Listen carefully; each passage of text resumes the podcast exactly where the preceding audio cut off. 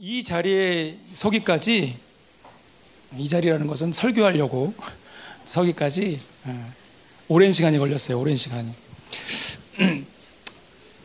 그 3, 3, 4년 전인가? 3, 4년 전인가?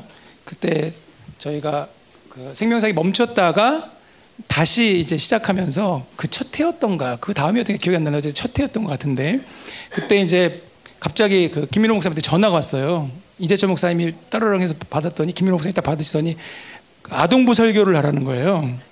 그때 그래서 제가 딱 듣자마자 전 절대로 못합니다. 속으로 생각하면서 나중에 전화 드리겠습니다. 제가 제가 지금 확답을 못 하겠다고 그러면서 나중에 연락을 드리겠다고 하고 고민 고민하다가 못 하겠다 그랬어요 그때.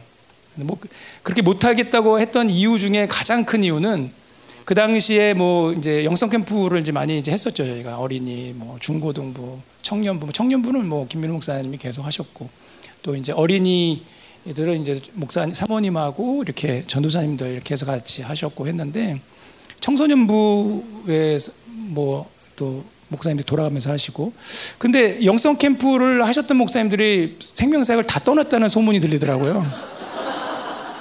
아 그래서 그 얘기를 듣자마자 이거 설교한 다음에 나 이게 떠나는 거 아닌가? 어, 그 두려움이 확 올라오더라고요. 그래서 아 이거 도저히 지금 안 되겠구나. 뭐 이런 생각이 들어가지고 그 설교를 하고 살아남은 분은 김용우 목사님밖에 안 계시더라고 보니까 나중에 보니까 그래서 그때는 아, 여차저차해서 제가 지금은 도저히 설 그런 자, 자리가 아닌 것 같습니다. 제가 지금 너무 힘들고 연약하고 그래서 뭐 이, 이 핑계 저 핑계 되면서 이제 살짝 빠져나왔죠 그때. 음. 영성 캠프의 흑역사예요, 사실 이게. 그런 식으로 우리 시간이 이제 지났는데, 그래도 제가 이렇게 보면서 우리 여기 부목사님들도 계신데 긴장을 많이 하셔야 돼요. 언제 나가게 될지 몰라요. 이런 얘기를 하면 안 되잖아요. 그죠? 그러니까 사실은 이런 기준이 어디에서부터 딱 세워졌냐면은 인간 예수가 풀어지면서부터 완전히 바뀐 것 같아요. 인간 예수가 풀어지면서 아, 이 진리의 흐름들을 그대로 받아들이는 사람들이 남은 자로 여기 남은 것이 아닌가. 이런 생각을 해봅니다. 그죠? 음. 뭐 그 이후로는 잘들 하시는 것 같아요. 이렇게 보면은. 저도 아, 이제 때가 됐구나 싶어서 어저께 사실 그, 그 전화가 이렇게 왔는데 목사님이 또 전화를 하셨어요. 이철 목사님이 하셨는데 뭐 소리도 뭐 운전 중에 소리가 잘 안 들리고 막 웅얼웅얼 하는데 한 소리는 분명히 들리더라고. 내일 설교해라. 그게 안 들렸어야 되는데 다른 소리만 웅웅을 하는데 내일 설교 좀 했으면 좋겠다. 이 얘기는 너무 명확하게 들리더라고요. 그래서 하, 이거 그러다가 네, 네. 원래 제가 어떤 스타일의 목사인 것 같습니까, 여러분? 여러분 보시기에 여러분들 교회에 있는 목사님들 중에서 어느 목사님하고 제일 잘 가까운 것 같아요? 한번 찍어보세요, 한번. 어? 사지선다형으로 해달라고요? 제가 그 목사님들 이렇게 설교하는 걸 이렇게 쭉 듣잖아요. 보면은 물론 성격이나 이런 것들은 조금씩 다를 수 있겠지만 설교를 준비하는 스타일은 윤태정 목사님하고 굉장히 똑같아요. 윤태정 목사님. 근데 제가 지난주에 설교 들으면서 다음 주 수요일까지 윤태정 목사님이 한다는 얘기 분명히 들었거든요. 근데 어저께 전화가 온 거야. 그래서 야 이건 또 뭔가 이런 생각이 들더라고요. 응? 준비하면서. 응? 자 그래서 윤태진 목사님 대신 비슷한 사람이 여기 서 있는 것 같은 느낌이 저 스스로 막 드는 거예요. 목사님은 그러면서 대리만족을 느끼시는 건가? 막 이러면서. 네, 이런 생각이 들더라고. 물론 아니겠죠. 뭐. 제가 그런 얘기 들으면서 제일 마음이 홀가분했던 것은 이 모든 지금 뭐 설교하고 부목사님들 쓰는 것은 누가 책임을 져요? 저 계속 여기 예배 왔었거든요. 네. 김민호 목사님이 지금 책임지는 거잖아요. 그래서 뭐 저 같은 경우는 진짜 뭐 하루 전에 설교해라 그러면은 아, 정말 힘들고 어려워요 이런 스타일이거든요. 근데 어저께 딱그 전화 받으면서 어, 해야 되겠구나. 이거는 뭐 빼도 박도 못하고 이번에 꼭 해야 되는 일이구나. 이게 너무 그냥 당연히 오는 거예요 마음에 그래서 그래 해야 되겠다. 어, 책임은 김민호 목사님이 지고 어, 뭐 내가 죽을 쓰든 밥을 쓰든 뭐 알아서 하시겠지. 뭐. 아멘. 부담 없게 올라왔어요. 그죠? 제가 뭐 좀 떨거나 걱정하는 거나 염려하는 것 같은 느낌이 드시나요? 아멘. 네. 전혀 그렇지가 않아요. 아, 진짜 편하네요, 여기 자리가 아주. 예. 그래요.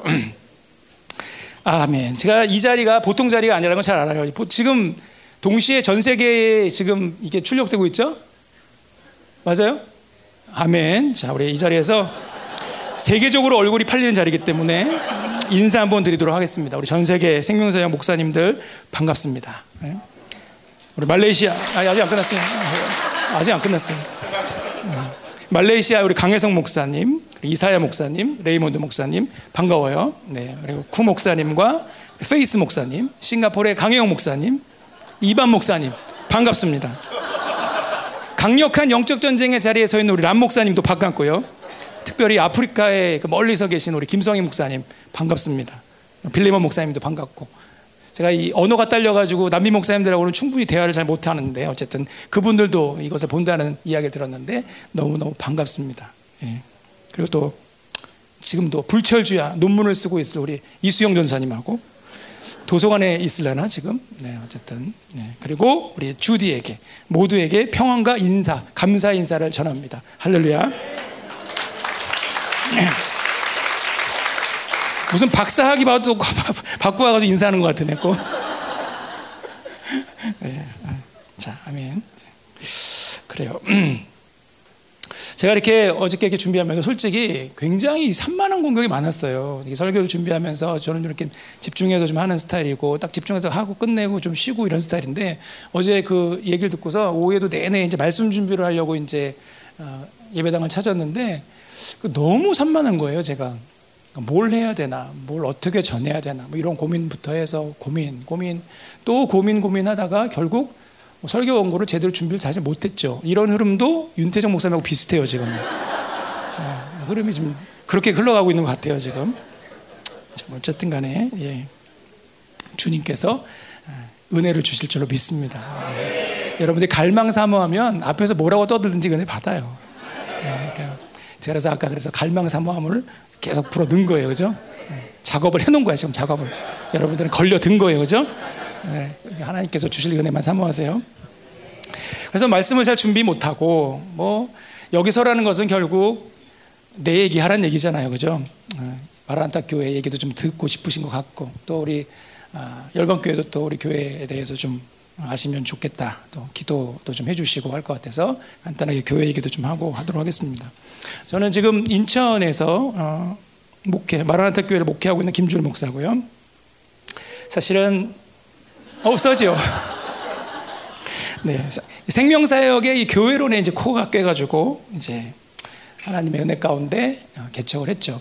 2013년도에 제가 개척을 했으니까 벌써 8년이 넘었고요. 지금 이제 9년 차 들어가고 있습니다. 엊그제 같은데 정말 시간이 이렇게 빨리 갔다는 생각을 해보니까 어떻게 지나갔는지 정말 모르겠어요. 개척하자마자 제가 원래 있던 교회 목사님이 좀 오해를 하셔가지고 이단 소리 뭐 이런 얘기 들어서 제가 교회 원래는 제가 성결교단인데 성결교단에서 개척하는 거를 이제 못하게 하셨죠. 그래서 교단을 어떻게 통해서 개척을 할 수 없었고 그냥 예배당만 덩그러니 놓고서 이제 교회를 시작했어요. 뭐 잘 됐다 그래 뭐 처음부터 그냥 제대로 생명사역 하자 이런 마음으로 정말 어떤 면에서 굉장히 편했어요. 우리 저희 아버지는 이제 장로교 아니 장로 성결교단 장로님이시기 때문에 그 교회 가가지고 1인 피켓 시위를 하시려고 그랬어요. 진짜로. 왜냐하면 저희가 4대째 성결교단 집안이거든요. 그러니까 그런 것들 뭐 여러 가지 생각이 나시니까 억울한 거예요. 억울한 거. 그죠? 그래가지고 그 교회 가서 내가 1인 시위라도 하겠다. 그런 것을 제가 아버지 제발 멈추시옵소서. 주님의 뜻이 있는 줄 어찌 알겠습니까?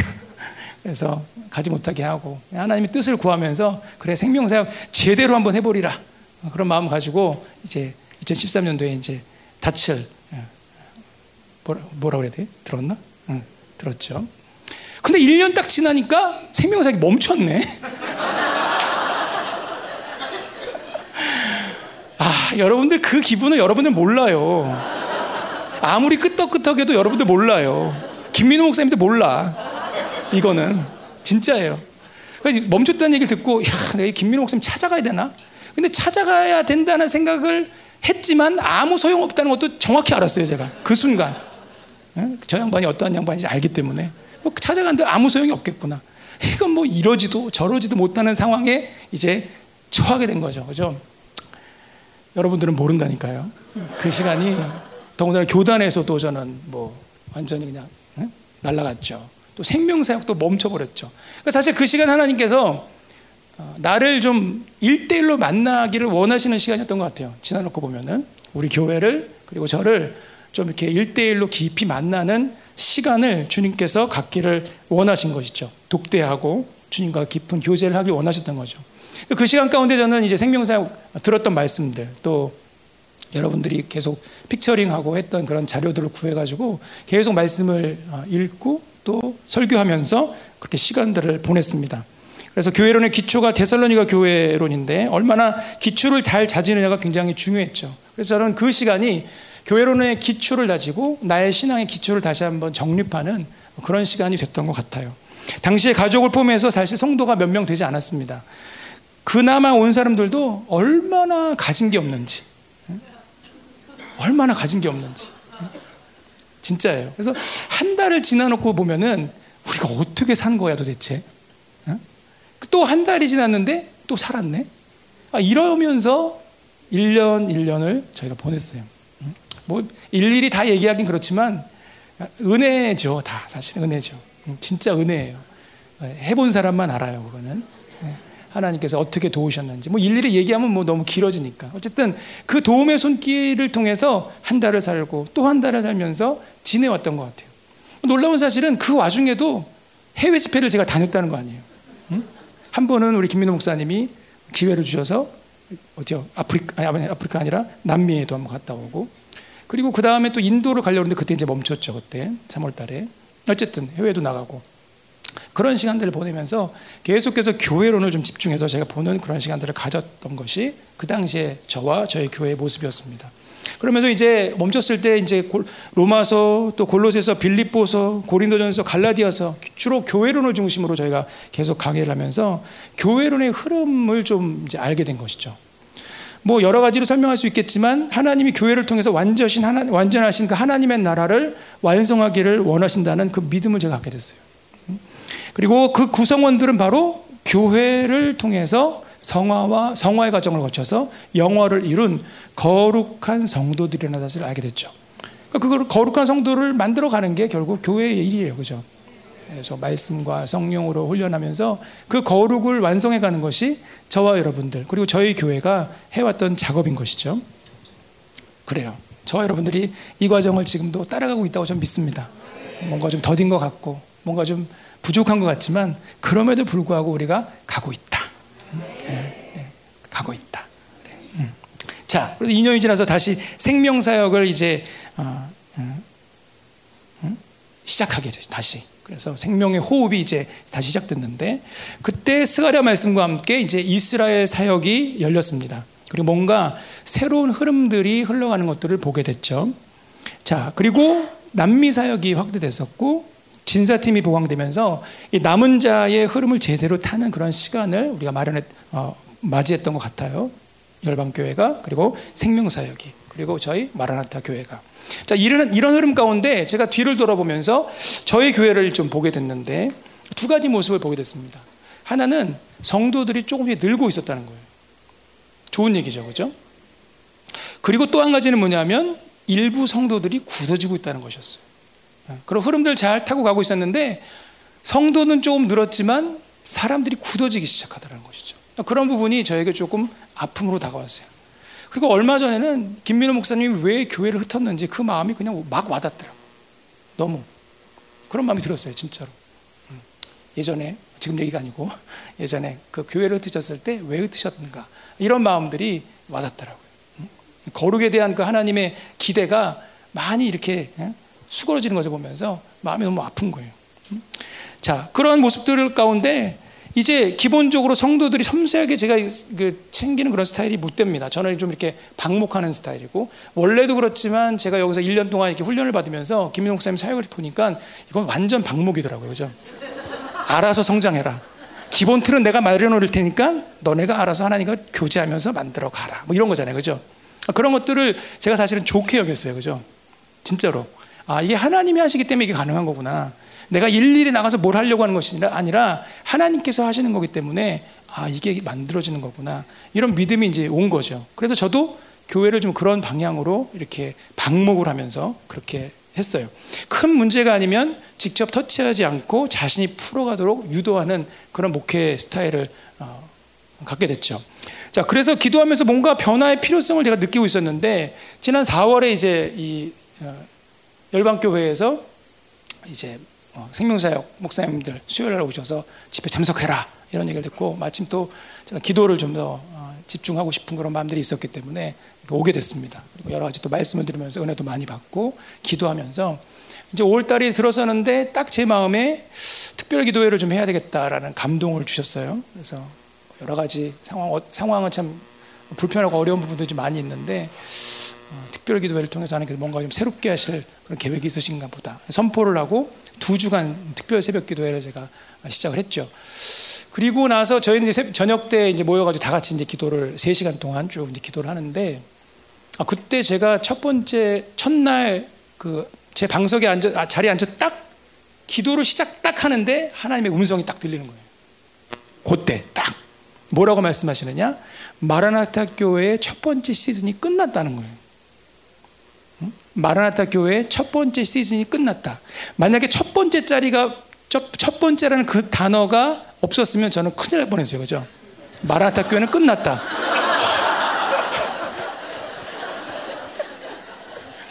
근데 거기 첫 번째가 있더라고, 첫 번째.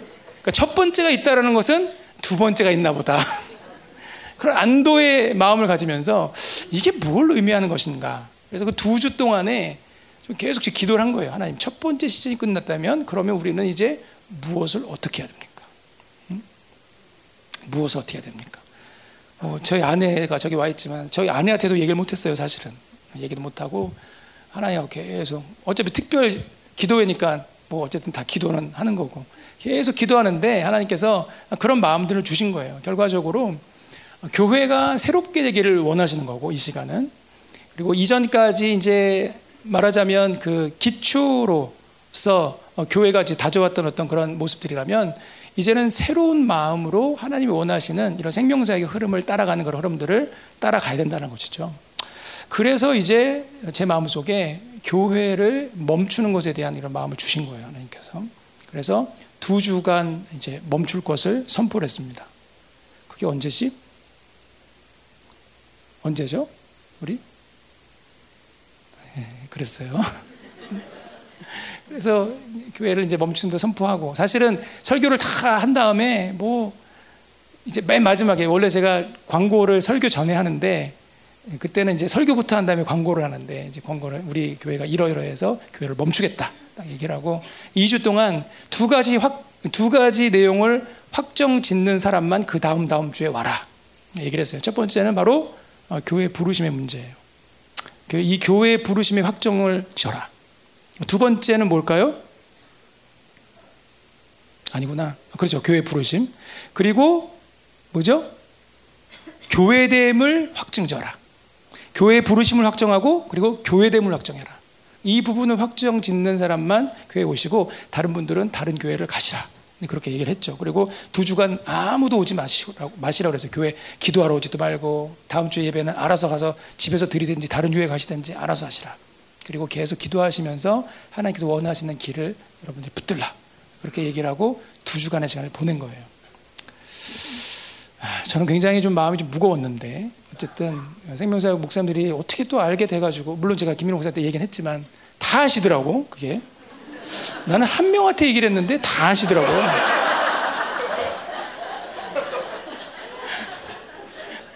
알고 보니까 제가 얘기한 그 다음날 그 지역장 모임이 있으셨대요. 거기서 이제 기도해 달라고 그렇게 얘기를 한 건데 뭐 지역장 목사님들 다 알면은 뭐 생명색 전 세계가 다 아는 거 아니겠어요? 네, 어쨌든 그래서 예, 뭐 그런 시간들 보내면서 지금 이제 다시 시작한 지가 이제 3주째 이제 들어가고 있습니다. 사실 마음이 그렇게 편하진 않아요. 왜냐하면 다시 시작하면서부터 얼마나 공격이 심한지 몰라. 진짜로. 정말 공격이 심해. 막 몸도 아프고, 막 이간 되고, 막 그 전에는 좀 약간 좀 희미하게 있었던 공격들이 얼마나 뚜렷하게 날려오는지, 아, 정말 그래. 막 그냥 휘몰아쳐, 휘몰아쳐. 하나님의 은혜가 휘몰아쳐야 되는데, 공격들이 휘몰아치고 있어요, 아주. 참, 잘 가는 거 맞나요? 진짜 그런 것 같아요. 아, 너무너무 막 그냥 감당하기 힘들 정도로 지금 막 그냥 계속 공격들이 다가와서 여러분들의 기도가 정말 필요합니다. 음? 기도해 주세요. 네. 정말 저희가 매일마다 이렇게 기도를 하는데 생명사역에 참 좋은 게 뭐냐면 기도를 한다는 거 기도. 어? 하나님의 나라를 움직이는 기도. 그죠? 믿음으로 선포하면서 우리가 열방교회에서 기도하고 또 각 지역들을 위해서 기도하면서 아, 이게 정말 하나님의 교회가 맞는 거구나. 음, 기도의 네트워크, 그죠? 그런 것들을 경험하고 있죠. 자, 여러분들을 위해서 기도하는 교회들이 있습니다. 아멘이에요, 그죠? 네, 그렇기 때문에 하나님께서 분명히 어, 남은 자의 길을 잘 갈 수 있도록 은혜를 주실 줄로 믿습니다. 자, 우리 생명사역, 우리 교회에 사실 선포됐던 내용들인데 이 시대의 중요성을 다시 한번 여러분들에게 좀 강조하고 싶어요. 물론 김민호 목사님 다 말씀하신 내용들이지만 다시 한번 좀 저거 우리 교회에 선포하고 생명사역에 선포하는 그런 의미에서 좀 같이 좀 이야기를 좀 하기 싶습니다. 생명사역 우리 2019년 후반기부터 이제 20년부터 시작되는 10년의 주기가 얼마나 중요한 시간인지를 목사님이 굉장히 강조하셨죠. 성경 전체적인 예언의 성취와 또 예수 그리스도 그분의 다시 오시는을 준비하는 시간 굉장히 중요한 시간들이죠. 물론 우리가 잘 알듯이 그것을 우리가 이제 네, 어, 정확히 알게 되는 것은 이제 3차 대전을 보게 보면서 그 시간들을 쭉 보게 될 텐데 계시록의 표현대로 하자면 이제 여섯 번째 나팔이 불려졌다고 우리는 믿고 있어요. 그죠? 음, 분명하게 예, 불이 붙었는데 치 가고 있는 거예요, 지금. 그죠? 뻥 터지는 날이 오는데 치 가고 있는 거예요. 발발은 됐고 치 예, 다른 사람은 몰라. 아는 사람만 아는 시간. 그 도화선에 불이 붙었다는 거예요. 불이 가고 있어요. 분명히. 그리고 이제 전쟁이 뻥 터지는 날이 오겠죠. 자, 우리가 맞이한 이 10년의 주기는 바로 이것을 경험하는 시간이고 또 이 시간을 통해서 주님의 오심을 준비하는 시간인 줄로 믿습니다. 단순하게 이 부분을 목사님이 예언했기 때문에 제가 받아들인 게 아니에요. 사실은 이 부분은 저에게도 그런 감동을 계속 하나님께 주셨기 때문에 목사님이 하신 말씀이 그냥 사정없이 믿어지는 거예요. 사정없이. 이거 굉장히 중요합니다. 여러분 목사님 선포했다고 무조건 아멘 아멘 아멘 물론 아멘 아멘 해야 돼요. 그러나 그 부분을 하나님께서 주시는 말씀으로 여러분들이 계속 확증해야 됩니다. 그렇지 않으면 여러분들의 믿음은 굉장히 허무한 믿음이 돼요. 그죠? 그러니까 이 부분에서 저는 목사님이 하는 얘기가 정확히 믿어지는 거예요. 이 2010년, 2020년부터 2030년의 이 시간이 정말 중요한 시간이다. 이걸 제가 너무 확실하게 믿어져요. 그래서 그래서 더 강력하게 그런 것들을 우리 성도들에게 주장하고 준비하자는 얘기를 하고 있는 것이죠. 자, 이 3차 대전이 본격적으로 시작되면 전 세계는 분명히 혼란의 시간이 되겠죠. 여러분들이 직접 경험하지 않았지만 2차 대전, 1차 대전, 또 뭐 6.25 전쟁, 이런 전쟁의 시간들 가운데 편안하게 지내는 사람은 거의 없을 거예요. 그 나라, 또그 어, 전쟁이 벌어지는 지역들 뿐만 아니라 전 세계가 굉장히 시끄럽고 소란한 그리고 굉장히 살기 어려운 시간으로 들어가는 것은 불을 보듯 뻔한 것이죠. 음? 자, 이런 시간을 맞이해서 그때 가서야 영성을 하겠다고 생각하는 이런 어리석은 분들이 간혹 있어요.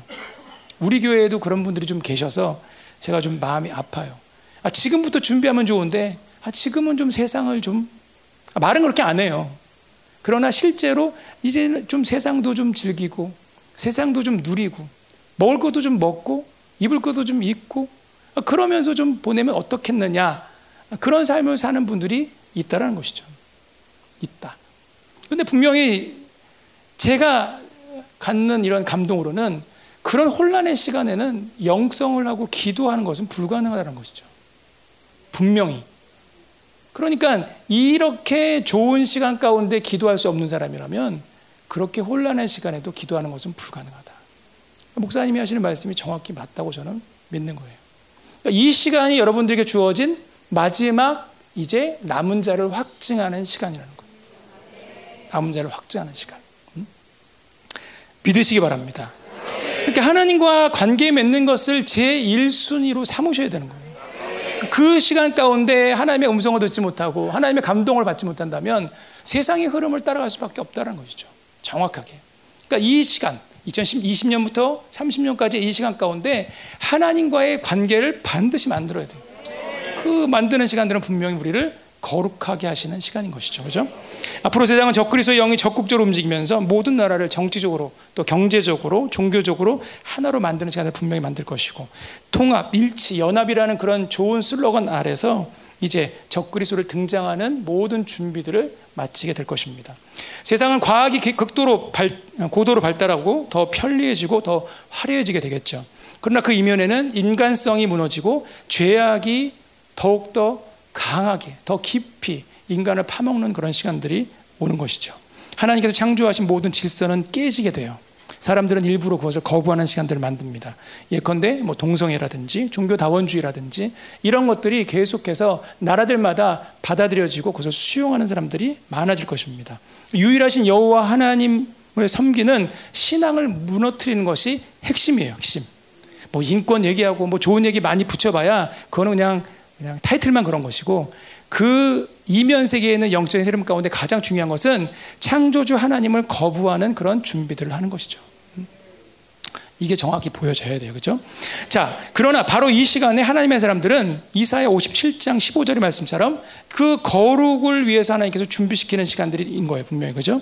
통해하는 심령 가운데 겸손한 심령이 되어서 하나님께서 우리를 소생케 되어지는 바로 그 경험을 하는 시간이 2020년부터 2030년이라는 것이죠. 그죠? 자, 이 얘기는 뭐 목사님이 여러 번 얘기하신 거지만 다른 목사 와서 얘기하니까 좀 받아들여져요? 생명사역이 하늘음으로 가는 게 믿어집니까? 동의되기 때문에 선포할 수 있는 거예요. 그죠? 그리고 분명히 그렇게 될 것입니다. 세상의 흐름도 그렇고 분명히 그렇게 되는 것이죠. 저 여러분들은 이제 남은 인류 역사 가운데 가장 중요한 10년 안으로 들어온 거예요. 영의 눈을 뜨시기 바랍니다. 과연 여러분들이 지금 무엇에 관심을 갖고 사는지를 좀 조명해 볼 필요가 있어요. 돈 버는 것, 명예를 얻는 것, 맛있는 것 먹고 뭔가 누리는 것들 그런 것들이 목적입니까? 자, 그런 것들은 세상 사람들이 다 하고 있는 것들이에요. 그렇죠? 하나님께서 여러분들을 세상 사람이 다 하고 있는 것을 그것을 하라고 이 교회에 부르신 것이 아니라는 거예요. 분명한 목적이 있는 것이죠. 그죠? 하나님께서 이 교회에 여러분들 불러 주신 것은 분명한 그런 목적이 있으시다. 거룩을 완성하라. 남은 자로 준비하라. 이 목적이 분명하다는 것이죠. 그래요. 영광, 여러분을 영광스러운 교회로 부르셨고 이것이 바로 에베소 교회의 모습이고 이 교회를 통해서 순결한 신부가 준비되어서 신랑이신 우리 예수 그리스도를 맞이하게 되는 것이죠. 자, 여러분들 남은 자입니까? 그렇게 되기를 바랍니다. 자, 왜냐하면 하나님께서 여러분들을 남은 자로 세우셨기 때문에 그렇게 돼야만 하는 거예요. 그죠? 이 목적이 분명해야 돼요. 그죠? 남은 자의 정체성이 여러분들에게 분명해야 돼. 어디를 찔러도 남은 자라는 소리가 나와야 돼요. 이 사람의 옆, 옆에 있는 사람을 찔러보세요. 무슨 소리가 나오나? 아, 그러면 안 돼요. 남은 자.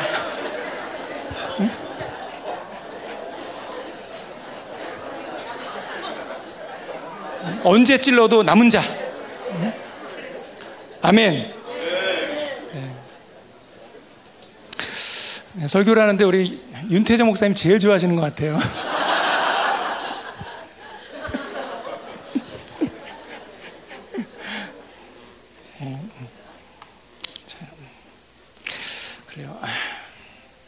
저는 여러분들, 그러니까 여러분들하고는 어쨌든 천국에까지 다 같이 갈 분들이잖아요. 제가 요즘에 뭐가 이렇게 믿어지냐면은 육신에 저희 부모님들이 계세요. 육신 부모님 지금 84세 되시고 아버지는 또 어머니는 이제 80세 되셨고 또 밑으로는 이제 딸하고 아들이 있는데 이제 24살이고 이제 20살이고 한데요. 그러니까 혈육이죠, 혈육. 얼마나 귀해요. 이 세상에서는 혈육만큼 귀한 게 없어요. 그죠? 그런데 그 혈육을 인간적인 감정으로 자꾸 만나다 보면은 이게 어떤 때 화도 좀 올라오고 기분 나쁘기도 하고 그런 마음들이 사실 올라와요. 근데 하나님께서 무엇을 훈련시키느냐? 그 사람들을 한 영혼으로 자꾸 보게 하세요. 한 영혼. 그러니까 영혼으로 보니까 내가 책임질 수 있는 게 아무것도 없는 거야. 그러니까 부모님이면은 내가 뭔가 좀 책임져야 될 것 같고, 그리고 자녀면은 내가 뭐 그 수고의 짐을 져야 될 것 같은 그런 마음들이 드는데, 한 영혼으로 바라보면 그것은 하나님 책임이야다. 그러니까 주님께 다 맡기는 거예요. 형편을 보면 아닌 것 같고, 못하는 것 같고, 싫고, 이런 마음들이 올라오는데, 그 사람들을 한 영혼으로 바라볼 때 하나님의 마음이 거기에 덧입어져요. 여러분들 가운데는 아마 이 자녀 때문에 지금 속상한 사람들 많을 거예요. 예? 예. 그럴 거예요. 그죠? 빨리 내려놓으세요. 하 나님께서 존귀 여기시는 한 영혼이다. 이런 시각으로 자꾸 봐야 돼. 그죠? 그리고 그 영혼은 이제 영원한 하나님의 나라에서 형제자매로 만날 거예요. 네, 형제자매로. 이 땅에서는 어머니 아버지지만 그 나라에서는 분명히 형제 자매로 만날 거란 말이에요. 네. 네. 제가 이 얘기했더니 저희 아버지가 웃으시더라고요. 정확히 와닿지 않으시는 것 같아요 아직은.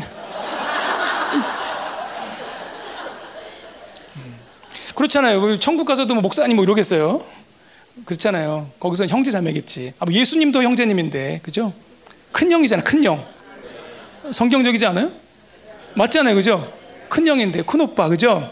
그러니까 뭐 거기서는 다 형이지, 민호 형, 뭐 이러면서, 그죠?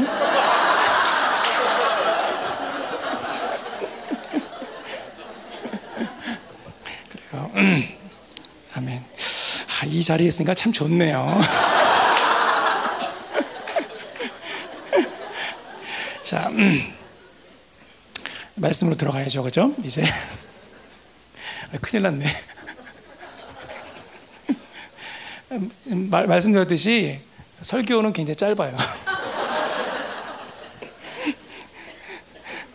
자, 서론을 좀 볼게요. 음. 자, 하나님은 어, 당신의 형상을 닮은 인간을 창조하셨습니다. 자, 그 인간을 창조하시고 보시기에 심히 좋다라고 말씀하셨어요. 그죠? 그리고 하나님은 그 인간을 너무나 사랑하셨어요. 너무너무 사랑하셔서 함께 교제하고 또 그에게 당신만 가지고 있는 리더십을 이양하십니다. 그죠? 통치하고 다스리는 생물을 다스리도록 그렇게 리더십을 부여하셨어요. 자, 그런데 인간은 그 하나님의 사랑을 배반하게 되죠. 그래서 자기 보기에 좋은 것을 선택했습니다. 그것이 바로 선악과죠. 그죠? 자, 그 결과는 참혹해서 하나님과의 관계가 완전히 단절되고 의를 얻지 못하는 상태가 된 거예요. 자, 첫째 아담의 아들인 가인은 동생을 죽이고 하나님께서 분명히 유리하면서 하나님을 찾으라고 그렇게 말씀하신 거죠. 그죠? 유리하면서 방황하면서 나를 찾으라. 이런 의도로 유리하라고 말씀하셨는데 그런데 그는 처음에는 유리한 것처럼 보다, 보이다가 금방 정착을 해버립니다. 그리고 정착한 그곳에서 뭐 우리가 잘 뭐 여러 가지로 설명할 수 있겠지만 문명이라는 것들을 이제 만들어내기 시작합니다. 문명, 문화 이런 것들이 그곳에서 만들어지기 시작해요. 자, 그들은 하나님의 뜻과는 상관없이 계속해서 그 문명과 문화를 발전시켰습니다. 자, 무엇을 가지고 발전시켰느냐? 바로 자기 힘으로 그런 것들을 만들어낸 거예요. 그렇죠? 자, 그들은 하나님의 뜻과는 상관없이 계속해서 자기 힘으로 살았고 그리고 창세기 11장에 보면 바벳 탑을 쌓아서 자신들의 이름을 알리려고 했다라고 그렇게 이야기하고 있어요. 거기도 마찬가지로 자기들의 이름을 내기 위해서 바벨탑을 쌓은 것입니다. 이 죄인이라는 정체성을 가지고 있는 인간의 문명은 계속 발전하죠. 그리고 더욱 그 죄는 깊어만 가게 됩니다. 하나님은 이런 인간을 보시고 그들을 구원할 계획을 실행하기 위해서 한 사람을 선택하셨습니다. 그가 누구냐? 바로 아브라함이죠. 그죠? 자, 이 아브라함은 하나님을 만나자마자 놀랍게도 본향의 영광을 봤죠. 그죠? 그래서 그렇게 화려하고 아름다운 자기의 삶을 뒤로하고 하나님께서 허락하신 알지도 못하는 땅, 가나안 땅으로 가서 텐트 생활을 하면서 유목 생활을 하게 되는 것입니다. 약속의 땅인 가나안에서 살던 아브라함과 그의 자손들은 우여곡절 끝에 요셉을 통해서 애굽에 정착을 했죠. 그리고 하나님의 때가 찼을 때 거대한 민족을 이룬 그들이 모세를 통해서 이제 어, 애굽을 떠나서 다시 약속하신 그 땅으로 인도되어지는 그런 시간을 맞이하게 됐습니다. 자, 이스라엘 백성들은 애굽을 떠날 때 열 가지 재앙을 통해서 그리고 홍해 바다를 건너는 그런 놀라운 역사를 바라보게 되죠. 기적을 보게 되죠. 그리고 이제 시내산에 도착했을 때 하나님은 모세를 따로 부르셔서 율법과 성막에 대해서 가르치시면서 이스라엘 백성들이 어떻게 살아야 되는지를 이제 알려주고 계셨어요. 자, 그런데 바로 이때 모세가 시내산에 올라간 지 40일 정도가 됐는데 또 소식이 없는 거예요. 먹을 것도 안 가지고 올라갔는데 40일이 지났는데도 소식이 없어요. 이스라엘 백성이 모세의 형인 아론을 달달달 볶아서 자신들을 위해서 신을 만들라고 요청을 합니다. 그래서 이제 어, 금송아지가 거기서 툭 튀어나오게 되는 것이죠. 자, 이 사실을 여호와께서 이제 모세에게 말씀을 하십니다. 금송아지를 만들도록 주동했던 백성 3천 명이 죽는 역사가 일어나죠. 그죠? 이런 불성사가 일어난 이유가 무엇입니까? 왜 일어났을까요? 자, 분명히 금신상을 만들었기 때문에 여호와께서 진노하신 것입니다. 맞죠? 자, 그런데 그보다 더 중요한 본질적인 이유가 있다는 거예요. 물론 겉으로 드러난 것은 금신상이지만 그보다 더 중요한 이유가 있다는 것이죠. 여러분 한번 생각해 보세요. 사실 나 외에 다른 신을 섬기지 말아라. 우상을 만들지 말고 어떤 형상도 만들지 말라는 이 명령이 담겨 있는 10계명은 지금 이 순간에 금신상을 만들고 있는 그 시간에 바로 시내산에서 하나님께서 모세에게 명령하고 있었던 내용이에요. 자, 그렇기 때문에 밑에 있던 백성들은 금신상을 만드는 게 죄인지 아닌지 사실은 모르는 시간이었다는 것이죠. 그렇지 않겠어요? 한번 상식적으로 생각해서. 자, 그러니까 400년 동안 우상 숭배로 가득한 애굽에서 살았던 이스라엘 백성들이 금송아지를 만든 사건은 그렇게 뜬금없는 사건이 사실은 아니라는 것이죠. 그리고 그것이 큰 죄인지도 몰랐을 수 있다라는 거예요. 자, 물론 애굽에서 내려진 열 가지 제국을 통해서 애굽이 섬기던 우상들이 자신이 조상들이 섬겨왔던 여호와 앞에서 철저히 무너지는 모습을 그들은 목격했습니다. 그리고 그 위대하신 하나님을 그들이 경험을 했죠. 그러나, 그러나 아직 그 하나님의 율법이 전달되기 전이기 때문에 단순하게 송아지 형상을 만들었기 때문에 하나님이 진노했다고 말하기는 조금 어려움이 있다는 것이죠. 자, 오히려 송아지를 만든 것을 보고 하나님께서 모세에게 하시는 말씀을 통해서 그 원인을 찾아보는 것이 중요할 것 같아요. 자, 그게 어디 나오냐면 32장 7절, 8절에 나와요. 32장 한 장만 앞으로 넘기면 나오죠. 7절 8절 함께 읽겠습니다. 시작. 여호와께서 모세에게 이르시되 너는 내려가라. 내가 애굽 땅에서 인도하여 낸 내 백성이 부패하였도다. 그들이 내가 그들에게 명령한 길을 속히 떠나 자기를 위하여 송아지를 부어 만들고 그것을 예배하며 그것에게 제물을 드리며 말하기를 이스라엘아 이는 너희를 애굽 땅에서 인도하여 낸 너희 신이라 했도다. 아멘. 자, 이 말씀을 보면 송아지를 만든 이유가 두 가지 정도로 압축될 수 있습니다. 자, 첫 번째 뭐냐면 하나님의 하나님이 명령한 길을 속히 떠났다라는 말이에요. 그렇죠? 하나님께서 명령한 말을 속히 떠났다. 여러분, 모세가 시내산에 올라가기 전에 여호와께서 이스라엘 백성에게 명령한 것은 한마디로 말하자면 성결입니다. 성결. 19장 그러니까 10절에 보면 여호와께서 강림하실 때 이스라엘 백성에게 성결하고 성결하게 하고 옷을 빨라라고 그렇게 말씀하세요. 성결에 대한 명령을 하고 계십니다.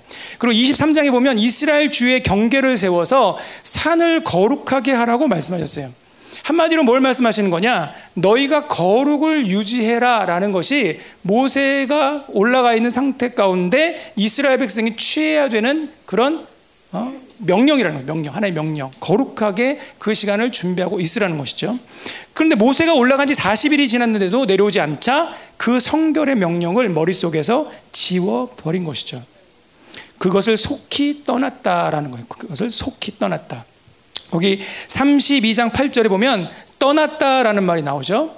그 떠났다는 말이 수르라는 단어인데 이 말은 빗나갔다 혹은 벗어났다 이런 뜻이에요. 어서 많이 들어본 얘기 아니에요? 신약 성경에 죄라는 말이 하나 나오죠? 뭐예요? 하말티아, 하말티아. 이 하말티아라는 말 뜻이 관역에서 벗어났다 이런 뜻이에요. 한마디로 이들의 상태가 어떤 상태냐? 하나님께서 명령하신 그 거룩의 상태를 벗어나서 죄의 상태 가운데 거했다라는 의미라는 것이죠. 자, 또 다른 한 가지 이유는 뭐냐? 거기 보면 자기를 위하여라는 단어가 나와요. 자기를 위하여. 자, 결국 금송아지를 만든 근본적인 이유는 뭐냐면 바로 여호와를 섬기기 위한 것이 목적이 아니라 자기들을 위해서 자기의 유익을 위해서 그 금송아지를 만들었다라는 것입니다. 자, 아담은 자기가 좋은 것을 선택해서 죄를 짓게 되죠. 가인은 하나님의 말씀을 순종하지 않고 자기 마음대로 노 땅에 거주를 하게 됩니다. 바벨탑을 지은 자들은 우리 이름, 자기들의 이름을 내기 위해서 탑을 쌓았다라고 말씀하고 있습니다. 인간의 죄는 항상 자기 중심으로 사는 삶에서 비롯돼요. 자기 중심. 인간은 하나님을 바라면서 그분의 은혜 가운데 항상 그분의 은혜 가운데 살도록 사실 창조되었지만 계속해서 자기로 살고 자기의 힘으로 살면서 결국 타락한 삶을 선택하게 되는 것입니다. 하나님의 명령을 속히 떠나게 될 수밖에 없는 것이요. 하나님은 당신을 부인하고 자기 중심으로 사는 사람을 용납하시고 그대로 두실 수가 없습니다. 이것은 내가 유일한 선이고 너희는 악이기 때문에 무조건 따라야 된다. 이런 측면이 아니라 이런 보수적인 개념이 아니라는 것이죠. 하나님이 아니고든 그들이 의롭담을 얻을 수 없기 때문에 그런 말씀을 하시는 거예요. 오직 하나님만이 우리에게 의를 주실 수 있고 오직 하나님만이 우리를 우리에게 그 생명을 주실 수 있는 유일한 분인 줄로 믿습니다. 하나님은 우리에게 이 의로움을 주시기 위해서 아들 예수까지도 내어 주셨어요. 도대체 우리가 무엇이기에 하나님께서 자기 아들을 주시기까지 그렇게 사랑하시냐는 것이죠. 여러분, 저는 이거 생각하면 정말 이 말이 더 이상 안 나와요. 아, 도대체 내가 무엇이 간데 하나님이 나 때문에 어, 아들을 이 땅에 보내시겠고 그냥 보내신 것도 황송한데 십자가에 달려서 죽게 하셨는가? 그렇죠? 그 사랑 안에서 뭐 우리가 할 수 있는 일 없는 것이죠. 그죠? 눈물을 흘리고 그분의 은혜 가운데 무릎 꿇는 것밖에 할 수 있는 것이 없는 거예요. 근데요, 이 인간이 얼마나 참 놀라운지 이런 놀라운 사랑을 주님께서 선포하셨는데도 불구하고 그것을 거부하는 담대함이 오직 인간에게 있다는 것이죠. 인간에게. 하나님은 지금도 우리에게 살아계 설득을 하시지만 죄를 선택하고 자기로 사는 사람들은 이것을 거부합니다. 이런 사랑의 설득이 계속됩니다. 그러나 이 설득은 영원하지는 않아요. 반드시 이제 그것을 심판하는 날이 옵니다. 그래서 스가랴에서 말씀하시듯이 완전한 회복을 위해서는 분명히 마지막 심판을 실행하시는 것이죠. 음? 자, 오늘 이 32장 34절 한번 보세요. 32장 34절. 같이 한번 보겠습니다. 34절에 시작. 이제 가서 내가 내게 말한 곳으로 백성을 인도하라. 내 사자가 내 앞서 가리라. 그러나 내가 보응할 날에는 그들의 죄를 보응하리라. 자, 결국 하나님께서 뭘 하시느냐? 그들을 치셔요. 35절 보세요. 여호와께서 백성을 치시니 이는 그들이 아론이 만든 바 그 금송아지를 만들었음이더라 그랬습니다. 자, 이 부분을 동일하게 기록한 신명기 9장을 보면 이때에 하나님은 이스라엘 백성들과 아론까지도 죽이려고 하시는 내용이 나와요. 이스라엘 백성을 진멸하고 아론까지 죽이려고 하십니다. 그, 그, 그 진노의 잔을 멈추게 한 게 뭔지 아세요, 여러분들? 바로 모세의 기도예요. 모세의 기도. 기도는 하나님의 역사를 만드는 것입니다.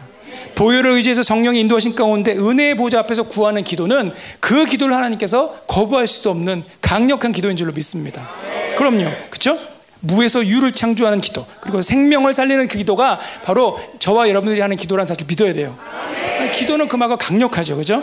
민족사, 세계사에 영향을 줄 수 있는 것이 바로 하나님께 드리는 우리의 기도인 줄로 믿습니다. 바로 모세의 기도가 아론과 그리고 이스라엘 백성을 살렸듯이 저와 여러분들의 기도를 통해서 이 마지막 때 하나님께서 하시고자 하는 일들을 성취하실 것을 믿습니다. 자, 근데 이 기도하면 열방교회만큼 강조하는 데가 어디 있겠어요, 그죠?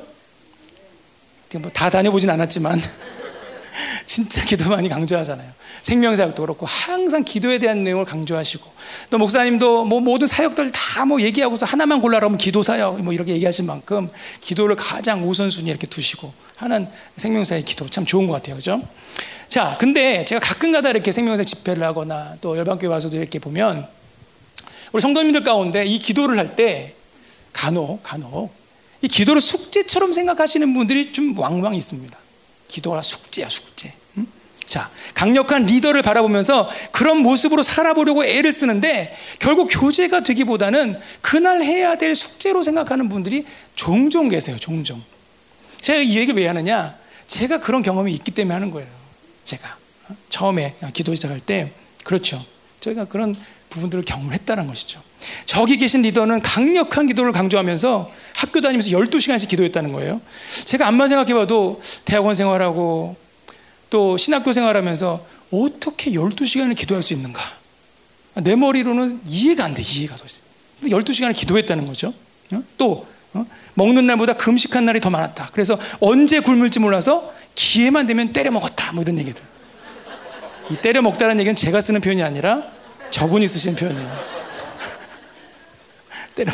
그래서 100kg가 넘는 몸무게를 유지하셨다는 얘기를 하신 것 같아요 예전에. 또 삼각설에 기도할 때 천둥 번개 치는데 우산을 들고 있다가 옆에 사람들한테 막 하지 말라고 그래가지고 그만뒀다. 또 제가 저도 그 능력봉 능력봉 가봐 잘거든요. 청년 때 이렇게 기도하러 갔기 때문에 그 능력봉까지 올라가는데 시간이 꽤 걸립니다. 상당히 걸리는데 거기서 내려오는데 17분 만에 내려왔다. 그것도 밤에 이런 얘기들 들으면 어떤 생각이 드냐면 아, 저분 우리가 좀 다른 분이구나.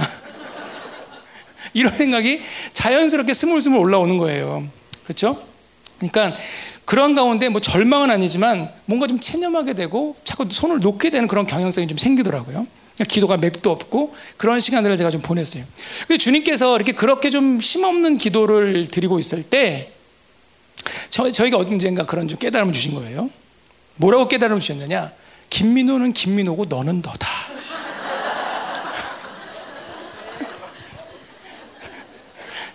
깨달음이에요. 음성이라기보다는 깨달음. 그런 마음을 딱 주셨어요. 그러면서 기도할 때 자유해야 될 것을 말씀하셨어요. 자유해라. 응? 자유해라. 로마서 8장 21절의 말씀처럼 하나님의 자녀들의 영광의 자유. 그죠? 그분이 준 자유 가운데 어떤 상황 가운데 자유함을 잃으면 안 된다는 것이죠. 하물며 하나님을 만나는 기도의 자리에서 어? 뭔가 경직되고 뭔가 좀 안 되는 것 같고 이런 마음으로 쓸 수는 없다는 것이죠. 주님이 주시는 그 은혜, 뭐야, 의로움을 얻고 성령을 통해서 은혜 보좌 앞에, 어, 은혜 보좌 앞에 나갔다면 그 자리에서 우리는 이제 자유롭게 주님께 기도할 수 있는 그런 관계가 되어야 된다는 것이죠. 자, 성도에게 기도는 영의 호흡과도 같습니다. 호흡을 벅차게, 억지로, 힘들게 하는 사람이 있다면 그 사람은 분명히 몸에 문제가 있는 사람이죠. 음식을 맛있게 건강하게 잘 먹은 사람은 신진대사가 잘 되고 호흡도 또 제, 어, 가뿐하게 되듯이 진리의 말씀을 제대로 잘 먹은 사람들은 영의 호흡인 기도도 아주 풍성하고 아름답게 쉬게 될 줄로 믿습니다.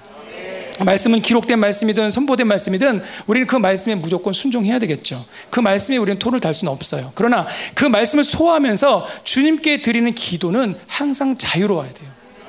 그 자유함 가운데 주님을 만날 수 있는 그런 축복이 저와 여러분들 있게 되길 간절히 소망합니다. 더 이상 오늘 이후에 이 기도가 숙제가 되지 않기 바랍니다. 그 교제가 깊어지고 너무 좋아서 주님을 찾을 수 있는 기도의 그 연결 고리들이 계속 만들어지는 복된 역사임을 간절히 소망합니다. 자, 본문의 모세는 바로 이러한 교제가 가능한 리더였다는 거예요. 기도의 사람. 자, 이런 일이 있고 이제 본문 33장으로 들어가게 되죠. 1절을 다 같이 한번 보겠습니다. 1절. 같이요. 시작. 여호와께서 모세에게 이르시되 너는 내가 애굽 땅에서 인도하여 낸 백성과 함께 여기를 떠나서 내가 아브라함과 이삭과 야곱에게 맹세하여 내 자손에게 주기로 한 그 땅으로 올라가라. 아멘. 자, 1절을 읽어보면 그렇게 큰 문제가 없어 보이죠. 더욱이 2절을 읽어보면 앞으로 가게 될 가나안 땅의 족속들을 모두 쫓아주시겠다 이런 말씀하세요. 자, 2절 한번 볼까요? 시작.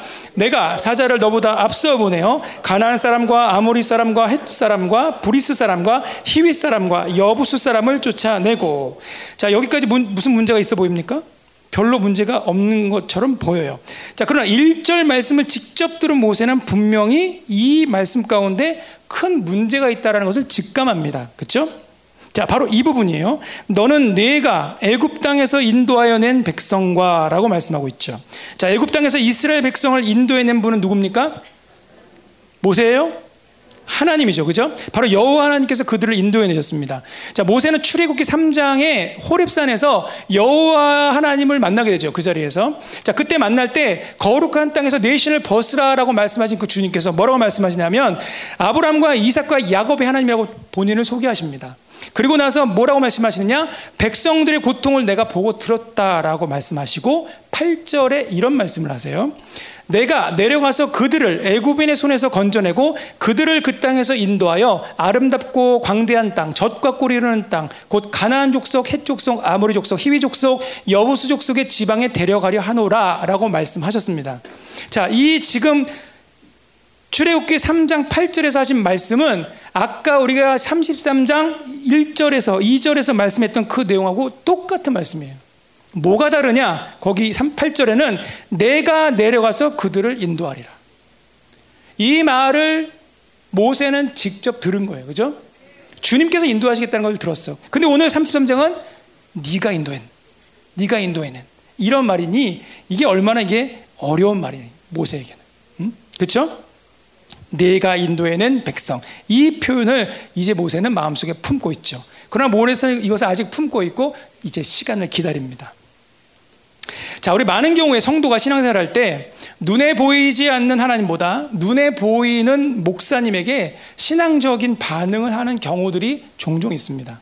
자, 목사님은 하나님의 말씀을 대원하는 직임을 갖고 있는데 마치 설교하는 내용이 자기에게 하는 것처럼 인식되어서 목사님을 판단하거나 반대로 목사님을 지나치게 신격화하는 경향들도 사실 있는 게 사실이에요. 자, 실제로 이스라엘 백성들도 출애굽 과정에서 이런 모습을 보이고 있습니다. 거기 32장 1절의 중간에 보면 우리를 위하여 우리를 인도할 신을 만들라 이 모세 곧 우리를 애굽 땅에서 인도하여 낸 사람은 어찌 되었는지 알지 못한다라고 말하고 있어요. 자, 자신들을 애굽 땅에서 인도하는 것이 누구라고 말합니까? 이 백성들이 모세라고 해요. 모세. 분명히 하나님께서 그들의 발걸음을 인도했는데 그들의 인식 속에는 눈에 보이는 누굴 얘기하는 거예요? 모세가 우리를 인도했다라고 그렇게 이야기를 하고 있다는 것이죠. 자, 이들은 조상들에게 들어온 야훼 하나님을 열 가지 재앙을 통해서 정확하게 만났던 사람들이에요. 그리고 출애굽 과정에서 홍해 바다가 걸러지는 그 홍해 바다가 갈라지는 놀라운 기적의 사건을 경험한 사람들입니다. 그리고 마라의 쓴물이 단물로 바뀌면서 죽을 뻔하다가 그 물을 마시고 살아났던 사람들이 바로 이 백성들이라는 것이죠.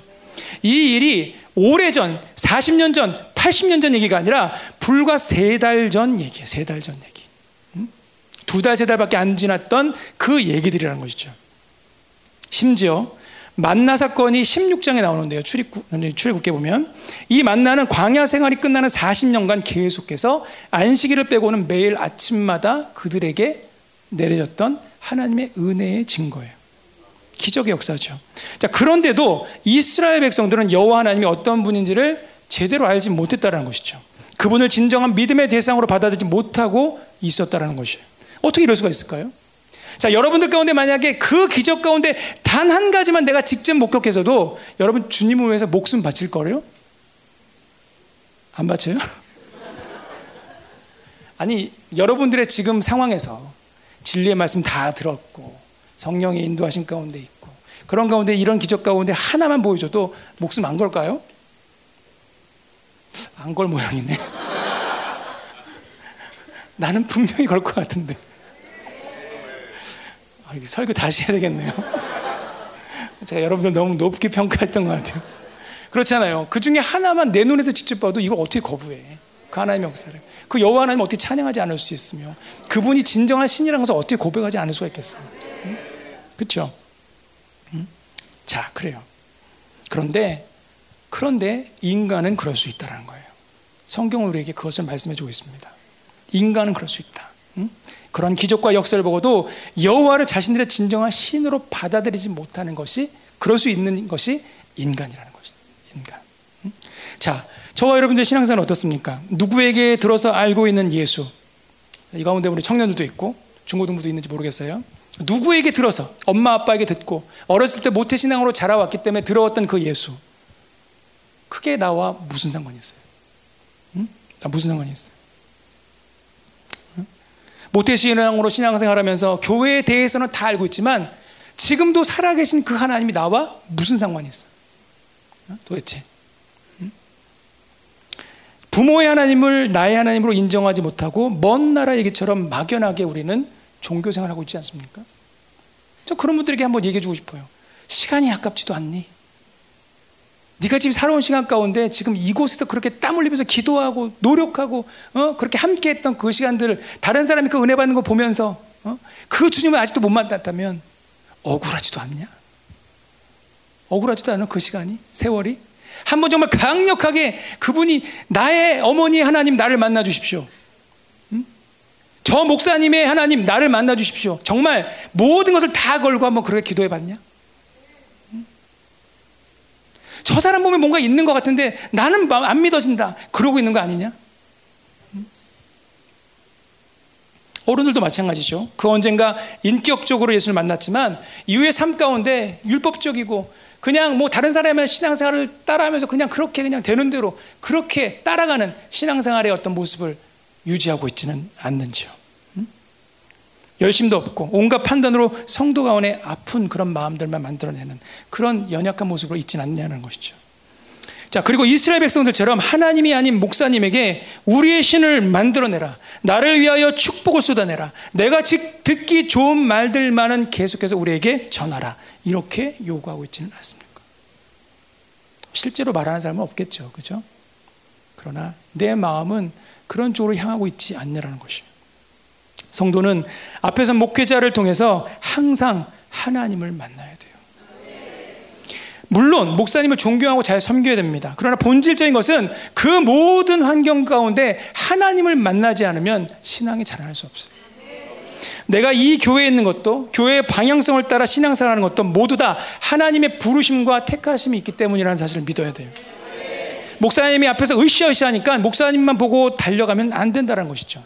그 리더에게 역사하고 계신 주님을 반드시 만나고 확증해야 돼요. 이 부분이 없다면 신앙생활은 늘 공허해질 수밖에 없어요.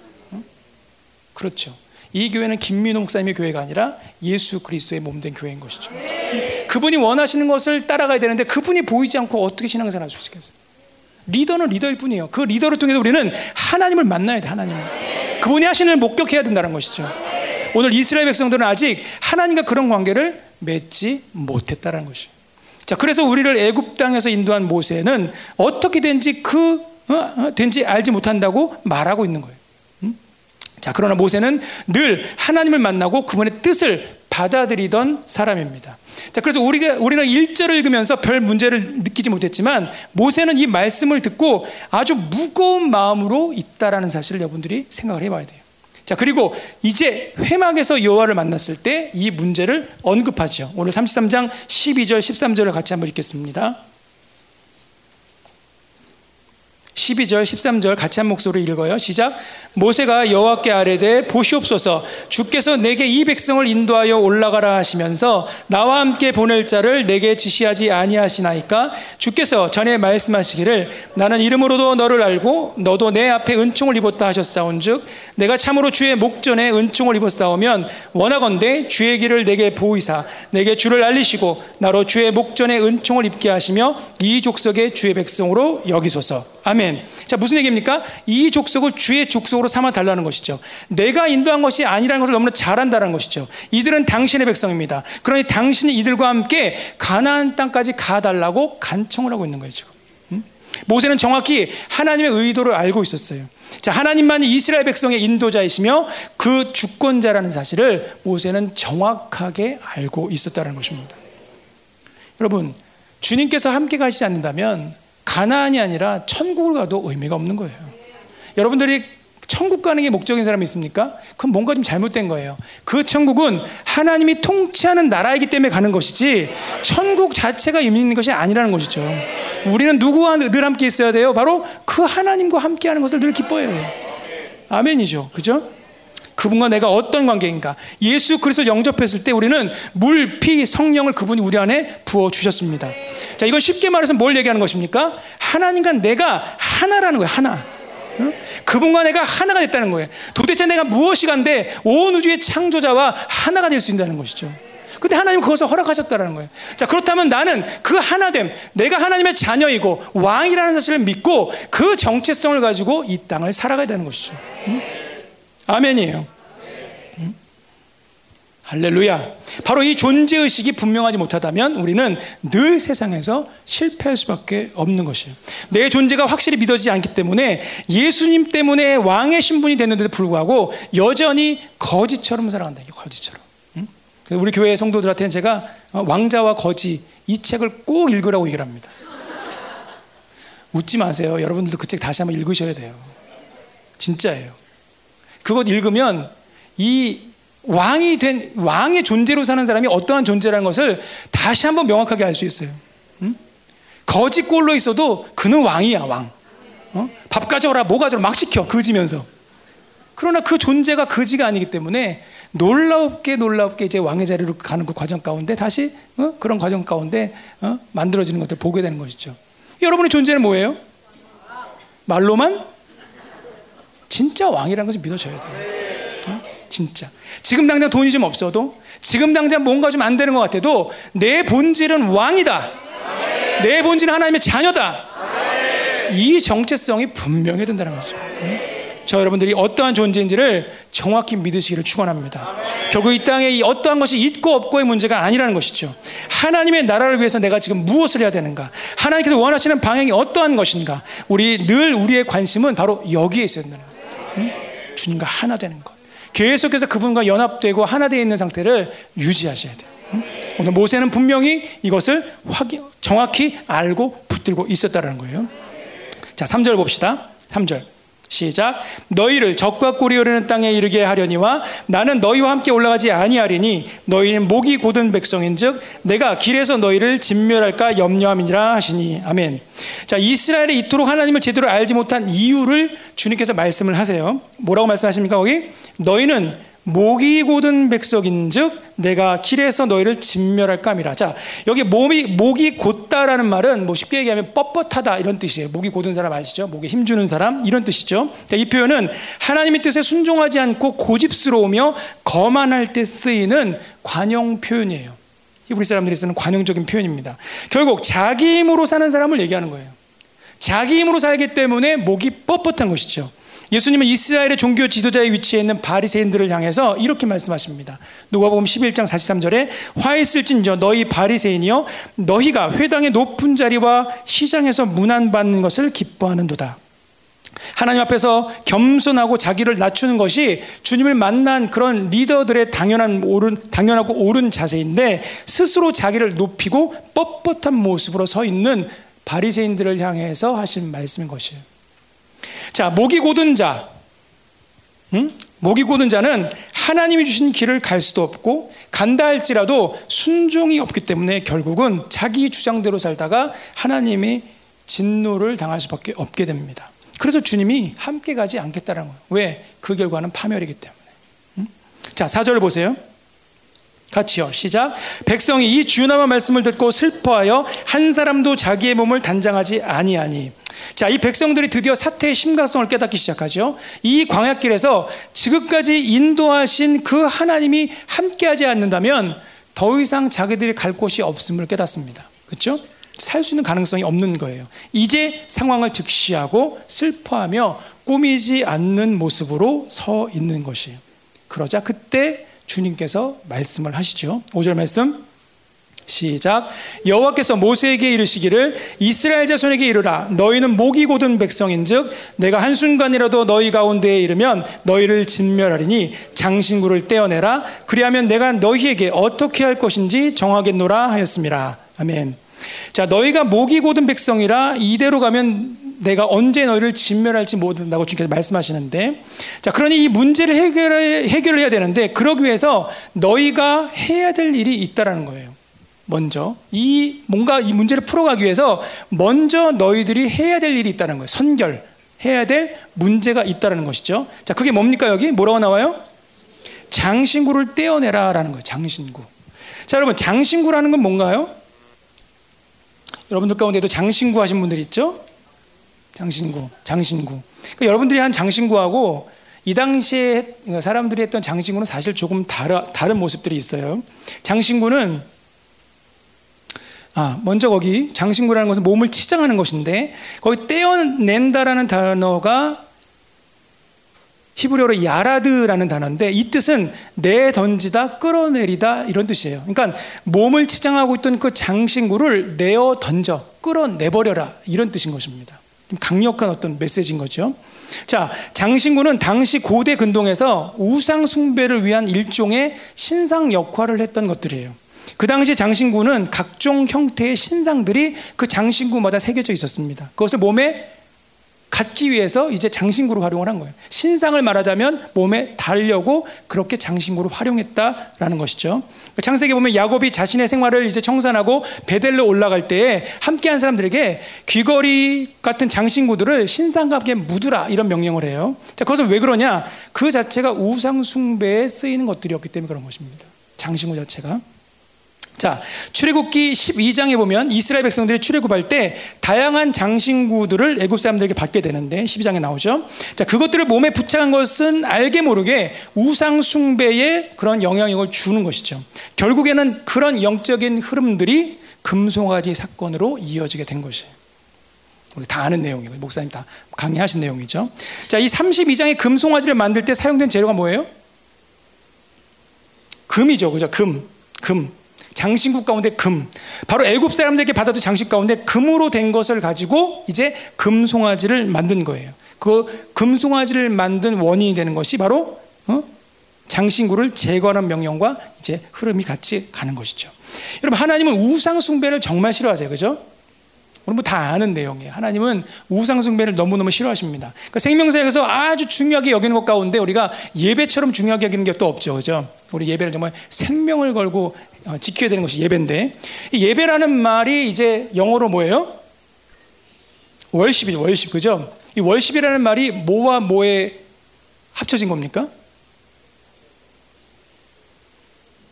중월, 중월. 월세, 월세. 월십이에요. 같이 있다라는 뜻이 같이 있다. 우리의 믿음의 조상들은 이 예배에 대해서 가치 있는 것, 가치 있는 행동. 다시 말하면 나의 삶에서 가장 가치 있는 것이 예배라는 것을 고백한 것이 월십이라는 거예요. 월십. 나의 삶에서 가장 가치 있는 분을 경배하는 것이 월십이라는 것이죠. 하나님은 그것을 그렇게 예배하는 자를 굉장히 기뻐하세요. 모든 인간은 가치 있는 것을 지향하며 삽니다. 그렇죠? 성도는 가장 가치 있는 분을 예배하는 것입니다. 사실 이것이 인간의 본질인 것이죠. 그러니까 인생에 있어서 가장 중요한 문제는 가치 있게 여기는 것, 그것을 예배하는 것이 가장 중요한 것이에요. 음? 자, 그렇다면 여러분에게 한번 물어보겠습니다. 여러분에게 있어서 가장 가치 있는 일은 무엇입니까? 꿀먹은 벙어리. 물론 여러분들이 입으로는 예배라고 얘기할 수도 있고, 뭐 다른 뭐 기도라고 얘기할 수도 있고, 여러 가지로 얘기할 수 있을 것입니다. 그렇죠? 음. 그래요? 우리가 무엇을 가치 있게 생각하는가? 그 가치 있는 것을 선택하는 것에 따라서 우리의 인생은 분명히 달라지는 것입니다.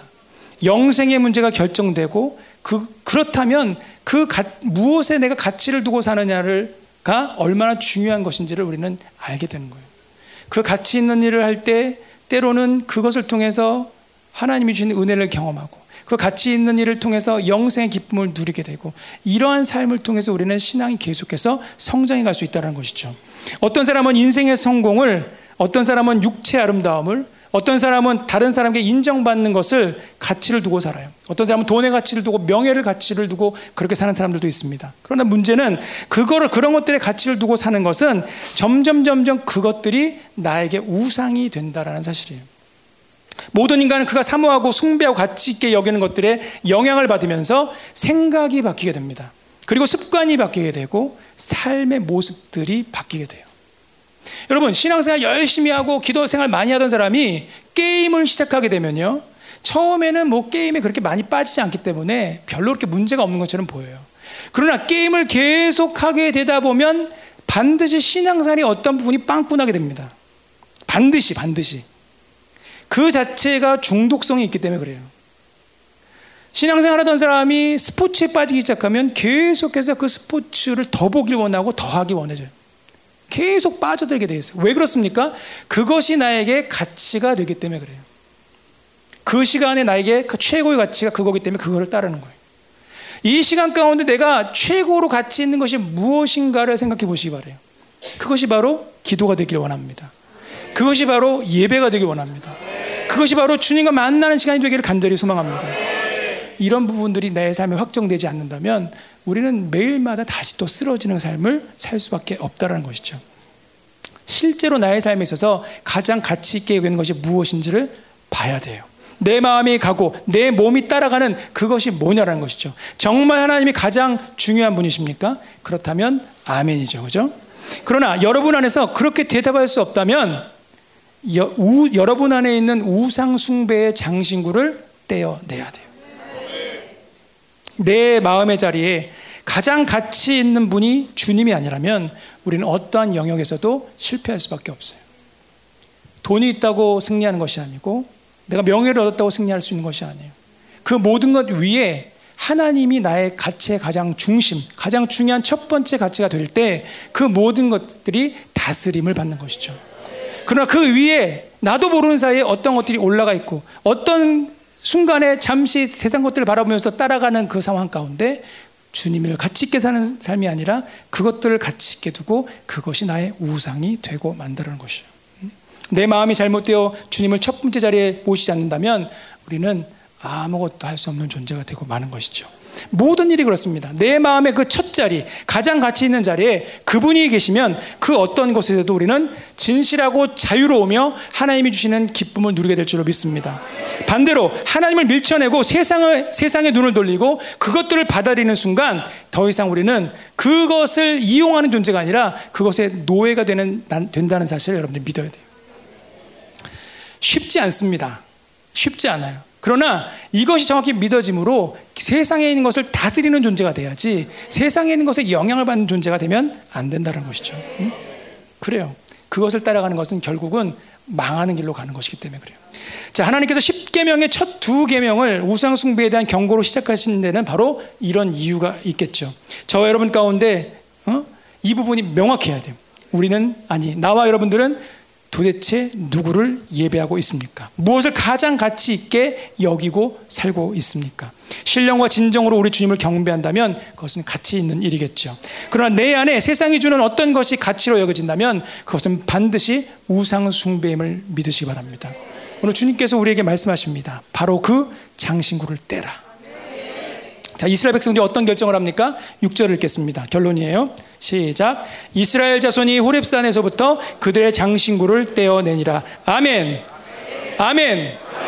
자, 주님은 우리 모두에게도 알게 모르게 우상숭배로 향하고 있는 그 장신구를 떼어내기를 원하십니다. 자기 중심적인 삶과 나도 모르게 율법화되고 있는 하나님을 섬기는지 우상을 섬기는지 정확히 알 수 없는 그런 불분명한 신앙의 모습을 주님께서 원치 않는다는 것이죠. 주님만이 나의 우선순위고 주님만이 나의 첫 번째입니다. 나의 모든 삶의 자리에서 당신을 가장 가치 있는 존재로 세워놓기를 원합니다. 오늘 이 시간에 그 주님이 나의 주인이 되시기를 축원합니다. 오늘 이 시간에 그 가장 첫 번째 자리에 주님이 다시 세워지는 시간이 되기를 축원합니다. 여러분 안에 있는 주님을 떠나 있는 모든 장신구들이 이 시간에 내려지게 되기를 주님의 이름으로 축원합니다. 기도합시다. 자, 우리 주 영광 나타내서 아까 했던 찬양이죠. 같이 한번 찬양합시다. 그리고 같이 기도하겠습니다.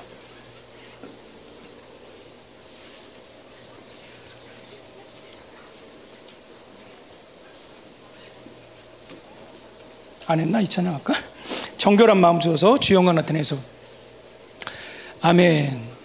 제 예상보다 30분을 더 설교했네요. 짧게 끝날라 그랬는데. 자, 여러분, 어, 뭐, 우리 목사님이 설교한 것에 비해서 굉장히 가벼운 설교라고 생각할 수 있겠지만, 여러분 안에 장신구가 있습니다. 다 버렸다고 생각하지만, 아직도 남은 장신구들이 있어요. 그것이 알게 모르게 내 안에 우상 숭배로 주님을 우선순위에 놓지 못하는 그런 자리를 마련하게 하는 것이죠. 하나님, 어떤 상황 가운데서도 주님의 영광 가운데 사는 존재가 되기를 소망합니다. 그분의 은혜 가운데 늘 머무는 하나님의 백성이 되기를 소망합니다. 하나님 나를 정결케 하소서. 이 마지막 때 특별히 하나님 이제 2020년부터 2030년까지 주기 가운데 우리를 성결케 하시고 온전케 하시고자 하는 것이 하나님의 뜻이죠. 이 남은 자의 확증을 여러분들이 가져야 돼요. 그죠? 오늘 이 시간 다시 한번 하나님 당신의 영광을 우리에게 부어 주시옵소서. 주의 소멸하는 불로 임하여 주시옵소서. 모든 장신구들이 내려지게 하시고 거룩한 하나님의 은혜 가운데 거하게 하여 주옵소서. 선포하면서 소망하면서 함께 찬양하겠습니다. 정결한 마음 주소서.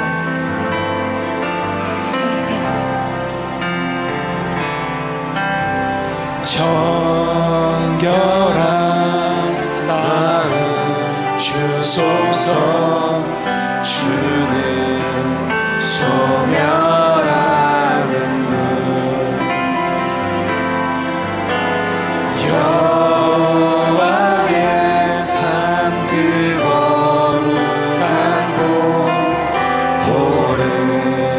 자는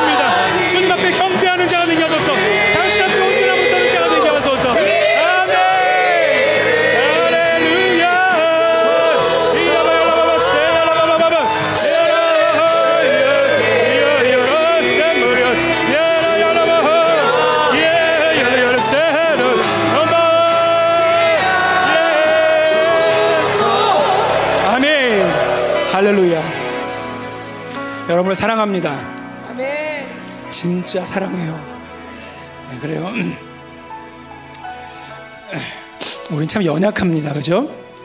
주님의 은혜가 아니면 한순간도 살 수 없는 존재라는 사실이 믿어져야 돼요. 그러면서도 왕의 권세를 가지고 살아야 되겠죠. 그죠? 네, 여러분의 존재를 믿어야 돼요. 어, 장신구는 계속 떼어놔야 됩니다. 어, 이게 원수들이 할 수만 있으면 여러분들을 잡아먹으려고 그래요. 음, 타겟이야, 타겟. 어, 전 세계에서 가장 어, 주목받고 있는 어, 원수들에게 존재가 저와 여러분들의 그죠? 그렇기 때문에 깨어 있는 것 말고는 방법이 없습니다. 깨어 있는 자, 항상 하나님을 가장 우선순위에 두는 그런 시간을 맞이해야 돼. 모든 시간 가운데. 아멘. 자, 이 시간 우리 생명사역에서 좀 기도하기 원합니다. 우리 생명사역 교회들, 우리 국내에 한 50여 개 교회가 있고요. 해외에 많은 교회들이 있는데 사실은 제가 이렇게 매일마다 이 저녁에 기도를 하는데 우리보다 더 어려운 분들이에요. 그분들이 그죠? 어쨌든 우리는 뭐 기회만 되면 또 목사님 찾아가서 또 이렇게 물어도 볼 수 있고 가끔가다 집회도 할 수 있고 근데 지금 1년 반이 넘게 해외 사역자들은 한 번 올 수도 없고 그죠? 나라 뭐다 막혀 있고 그래서 그 은혜를 유지한다라는 것이 결코 쉽지가 않습니다. 말레이시아 같은 경우는 거기는 뭐 무슬림 국가이기 때문에 더 은혜를 갈망하고 빨아당기지 않으면 그 믿음을 유지한다는 것은 정말 너무 어려운 일이에요. 여러분들이 이 안에 있기 때문에 밖의 사정을 좀 잘 모르는 경향이 있어요. 그만큼 우리는 더 같이 기도하고 연합해야 돼요. 그죠? 기도로도 기도가 최고예요. 그죠? 기도. 그래서 이 시간 기도할 때 하나님 척박한 환경입니다. 원수들은 어떻게 하면 이 공동체를 와해시키고 쓰러뜨리려고 온갖 수작을 다 부리는 이 시간 가운데 특별히 하나님 우리 생명사의 목사님들을 축복해 주시고 오직 하나님께서 우리에게 허락하신 약속만을 붙들고 이 믿음의 길을 함께 달려갈 수 있도록 축복해 주시옵소서. 하나님 그 영원한 나라의 소망이 하나님 풍성하게 하시고 하나님 그들의 가운데는 믿음이 흔들리지 않게 하시며 모든 상황 가운데 역사하시는 하나님의 손길을 경험하게 하여 주옵소서. 하나님의 나라의 영광 임하게 하여 주옵소서. 생명사의 교회들을 위해서 다 같이 간절히 기도하겠습니다. 주여 세이여바 열라바 세여레 열라바 열라바바 세열라 열라바 이여바바바 열라라 세여여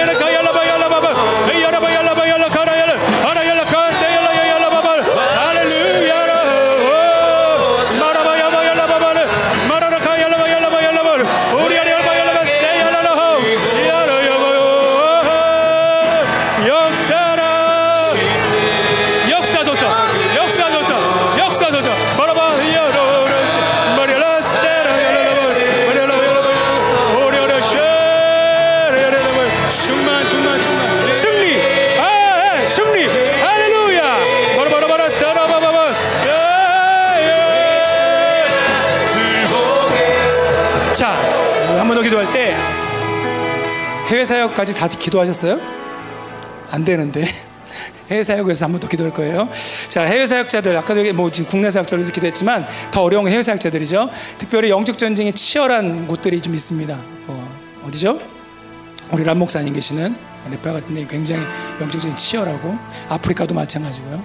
뭐 목사님을 소- 통해서 뭐 듣기로는 이 남미 쪽에서는 또 이렇게 잘 이렇게 어, 생명사 교회들이 세워져 갖고 있다는 말씀을 듣고 있는데 어쨌든 간에 기도가 좀 강력해져야 돼요. 그죠?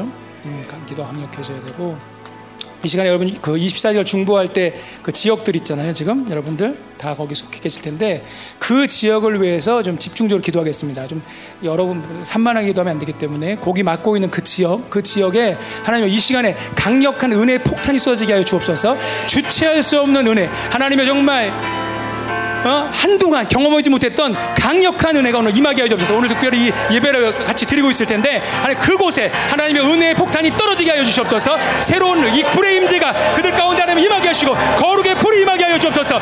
진실로 깨끗한 심령 아버지 거룩한 당신의 백성들로 세워지는 시간들이 되게 하여 주시옵소서. 하나님의 예역 예배 사역자들을 축복하소서. 나같이 기도합시다. 할렐루야. 마하 여러분 야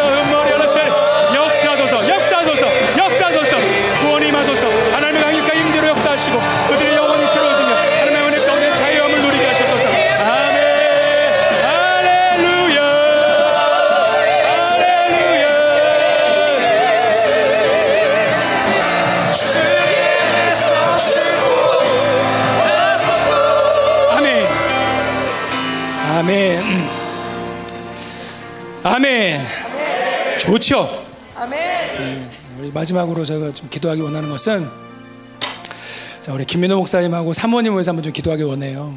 음, 여러분들의 어, 스승이시사, 그죠? 또 뭐라고 해야 되지? 부모님, 그죠? 또 리더. 어.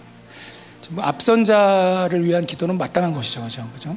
마땅한 것인데 특별히 저분은 뭐 열방교회 리더뿐만 아니라 생명사역 또 전 세계에 퍼져 있는 그 말씀을 사모하는 자들의 리더인데 제가 이렇게 저분을 처음 본 게 2006년도에 제가 처음 봤거든요. 김민호 목사님 처음 뵀는데 아 그때는 진짜 날라다녔어요. 막 그냥 저 진짜로 저는 처음 만났을 때 태권도 관장인 줄 알았어요. 태권도인지 뭐 태권도인지 그때 잘 몰랐고 무슨 운동 선수 예배 드리자마자 딱 갔더니 딱 변신을 해가지고 추링 입고 나오시더라고요. 딱 보면서 참 독특한 목사님이구나 이런 생각을 했는데 가면 갈수록 보니까 진국이야 이 양반이 네, 진국. 제가 인정하는 게 아니라 하나님께서 그렇게 인정하시라고 믿습니다. 저 리더도 이제 환갑을 맞이하시잖아요, 그죠? 뭐 아무리 방방방방 뛰어다녀도 나이는 못 속이는 거예요, 그죠? 우리 목사님을 위한 기도가 정말 필요합니다. 물론 여러분들이 항상 기도하시지만 또 앞에 나와 있는 사람이 또 인도하는 제 맛이 있는 거 아니에요, 그죠?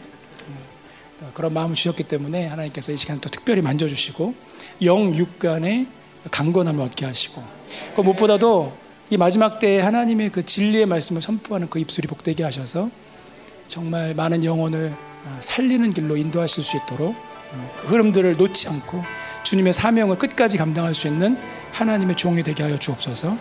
특별히 건강 문제를 좀 기도했으면 좋겠어요. 어, 저도 요즘 보니까 50줄 넘어가서 이렇게 살다 보니까 뭔가 이렇게 몸이 좀 어, 반응이 와요. 저분 뭐 얘기를 안 해서 그렇지 이곳저곳 빵꾸난 부분이 많을 거예요. 주위에 있는 분들은 우리 사모님 손도 좀 얹어주시고 목사님 어디 계셔요? 왜 숨으세요? 아, 계셔요? 거기 옆에 목회자들도 손을 좀 얹어주시고 좀 기도를 좀 해주세요. 이 시간에 우리 좀 기도할 때 어? 자, 기도해 주세요. 손을 얹고 정말 중요합니다. 이뭐 예, 형제 자매라 생각하시고 예, 자매라 생각하시고 하나님 이 시간에 하나님의 은혜와 사랑이 어? 예, 아멘. 자, 마음에 감동이 되신 분들은 일어나서 목사님 사모님한테 가세요. 그리고 손을 얹고 기도하겠습니다. 감동이 되시는 분, 감동이 되시는 분, 뭐 개, 진짜로 감동하시는 분, 손을 얹고 기도하세요. 뭐 기도하면 나중에 목사님 뭐라고 해요? 어? 왜안 가셔도? 아, 오늘은 내 맘이에요 여기. 내려갈 때까지. 가서 좀 손을 얹고 기도해 주세요. 하나님 이 시간에 주님께서 직접 와서 안수해 주십시오. 주님께서 직접 와셔서 하나님이여 새롭게 해주시옵소서. 기름 부어주시옵소서. 하나님 모세가 그가 수명을 다할 때까지 건강을 하나님이 유지했듯이 하나님의 주의 종을 축복해 주시고 이 마지막 때이 모든 것들을 감당할 수 있는 하나님의 권세와 능력과 역사가 하나님 종에게 임하게 하여 주옵소서. 다 같이 기도 합시다. 할렐루야! 예, 예,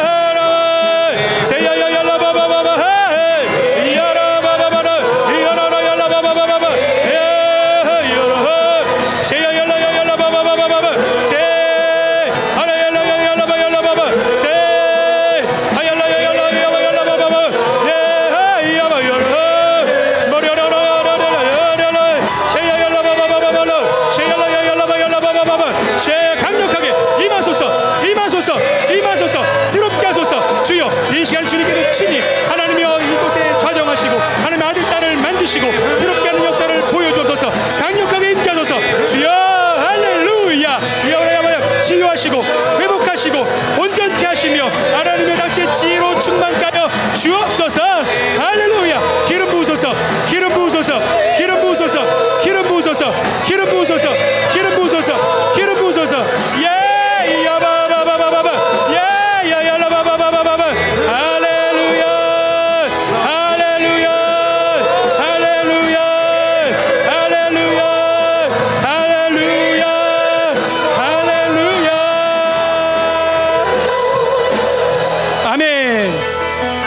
마지막으로 기도하고 마치겠습니다.